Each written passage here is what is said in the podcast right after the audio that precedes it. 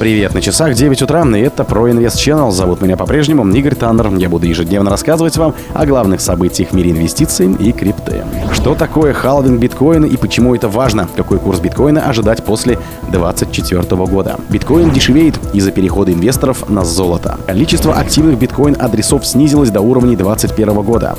Пол Тюдор Джонс. Биткоин стал менее привлекательным.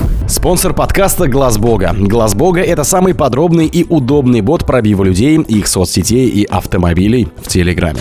Рассказываем, что нужно знать о ключевом событии в эволюции битка, как его ожидать и какое влияние оно может оказать на крипторынок. До четвертого по счету халвинга биткоина осталось около года. Это событие происходит каждые 4 года и исторически служит бычьим катализатором для роста цен и популяризации биткоина.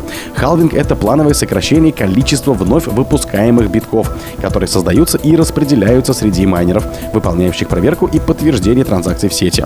Это заложено в программном коде биткоина для того, чтобы общее количество монет в сети никогда не превышало 21 миллион. Впервые халвинг имел место в ноябре 2021 года, когда вознаграждение за блок, сумма биткоинов, начисляемая майнером за подтверждение каждого блока транзакций, снизилась с 50 до 25 биткоинов. Второе сокращение произошло в июле 2016 года, когда вознаграждение снизилось с 25 до 12,5 битков. Третий и последний халвинг произошел в мае 2020 года, когда вознаграждение снизилось с 12,5 до 6 с четвертью биткоинов. Следующий халвинг биткоина ожидается в апреле 2024 года. Вознаграждение за блок будет уменьшено до 3,125 биткоинов. Это снизит уровень годовой инфляции биткоина с 1,7% до 0,8%. Финальный халвинг произойдет в 2140 году, когда будет добыт последний биток, а общий объем предложений монет достигнет 21 миллион. Биткоин дешевеет из-за перехода инвесторов на золото. На фоне слухов о возможном дефолте в США инвесторы масса переходят на золото и серебро. Драгоценные металлы дорожают на протяжении последних нескольких дней. Золото во вторник, 16 мая, подорожало до 2012 долларов за тройскую унцию. Основной драгметалл рассматривается институциональными инвесторами как самый безопасный актив в условиях финансовой неопределенности в США и на мировом рынке, сообщает Bloomberg. Более половины крупных инвесторов, опрошенных агентством, заявили о намерении нарастить капиталовложение в золото в ближайшее время. Вторым по привлекательности выступают казначейские облигации, а биткоин замыкает тройку лидеров.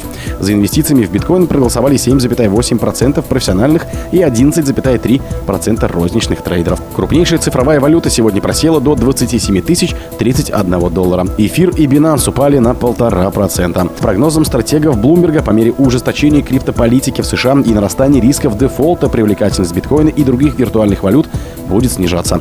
В этом случае биткоин и эфир могут упасть ниже 27 тысяч и 1800 соответственно. Количество активных биткоин-адресов снизилось до уровней 2021 года. Несмотря на продолжающийся рост объема транзакций в сети биткоина, количество активных адресов упало до самого низкого уровня с июля 2021 года – 764 тысячи. Из-за высоких комиссий люди не решаются совершать транзакции, заявили исследователи Веблок. По их словам, ажиотаж вокруг токенов стандарта BRC20 и Ordinals вызвал рост общей активности в сети и привлек к увеличению оплаты за перевод средств. Согласно данным издания, средняя комиссия за транзакцию в блокчейне за год выросла. При этом количество ежедневных транзакций в сети продолжает расти. 12 мая показатель достиг нового исторического максимума на отметке в 587 100. Я вижу мир, в котором недавний успех токенов Ordinals и BRS-20 заставил ненавистников отступить. Кроме того, многие из защитников этих инноваций являются биткоин-ветеранами, которые, вероятно, достаточно богаты, чтобы поддержать ажиотаж вокруг них, добавили эксперты. Напомню, в мае объем транзакций в блокчейне мем криптовалюты Dogecoin достиг новых максимумов на отметке в 628 209, опередив биткоин и лайткоины. Пол Дюрос Джонс биткоин стал менее привлекательным. Управляющий хедж-фондом Пол Тюдор Джонс, который всегда выступал за инвестиции в биткоин, заявил, что в текущей регуляторной и экономической ситуации первая криптовалюта стала менее привлекательной. Во время программы Squawk Box на канале CNBC Пол Дюдор Джонс отметил, что сейчас американские регуляторы усиливают нажим на криптовалюту криптовалютную индустрию. Кроме того, он ожидает снижения инфляции в США, что делает активы для хеджирования и инфляции менее привлекательными. А биткоин часто воспринимается именно таким активом. У биткоина настоящие проблемы, потому что в США весь регуляторный аппарат выступает против криптовалюты, отметил Джонс. Сам управляющий хедж-фондом при этом подчеркнул, что продолжает владеть небольшим количеством биткоинов и не собирается продавать криптовалюту даже в далеком будущем. При этом ранее он собирался вложить в биткоин до 5% своего состояния, однако, похоже, инвестор отказался от таких планов.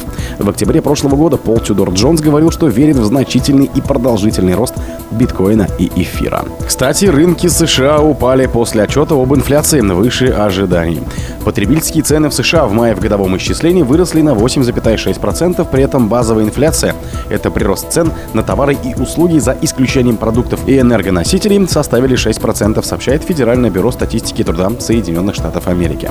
Как сообщает CNBC, прирост потребительских цен превысил прогноз аналитиков – 8,3%. На фоне публикации данных по инфляции основные индексы американского рынка продемонстрировали в ходе предварительных торгов снижение по состоянию на 16,32 по Москве. Индекс S&P 500 снижается на 1,63%. Индекс Dow Jones снижается на 1,5%. Индекс NASDAQ 100 снижается на 1,65%. На рост ИПЦ повлияли такие компоненты, как бензин, продукты, питание, аренда и авиабилеты. Цены на энергоносители выросли на 3,9% по сравнению с предыдущим месяцем, в результате чего годовой прирост достиг 34,6%. В частности, цены на бензин выросли на 49% за год, цены на продукты питания выросли на 11,9% в год. Наибольший прирост с 1979 года. О других событиях, но в это же время не пропустите. У микрофона был Игорь Таннер. Пока.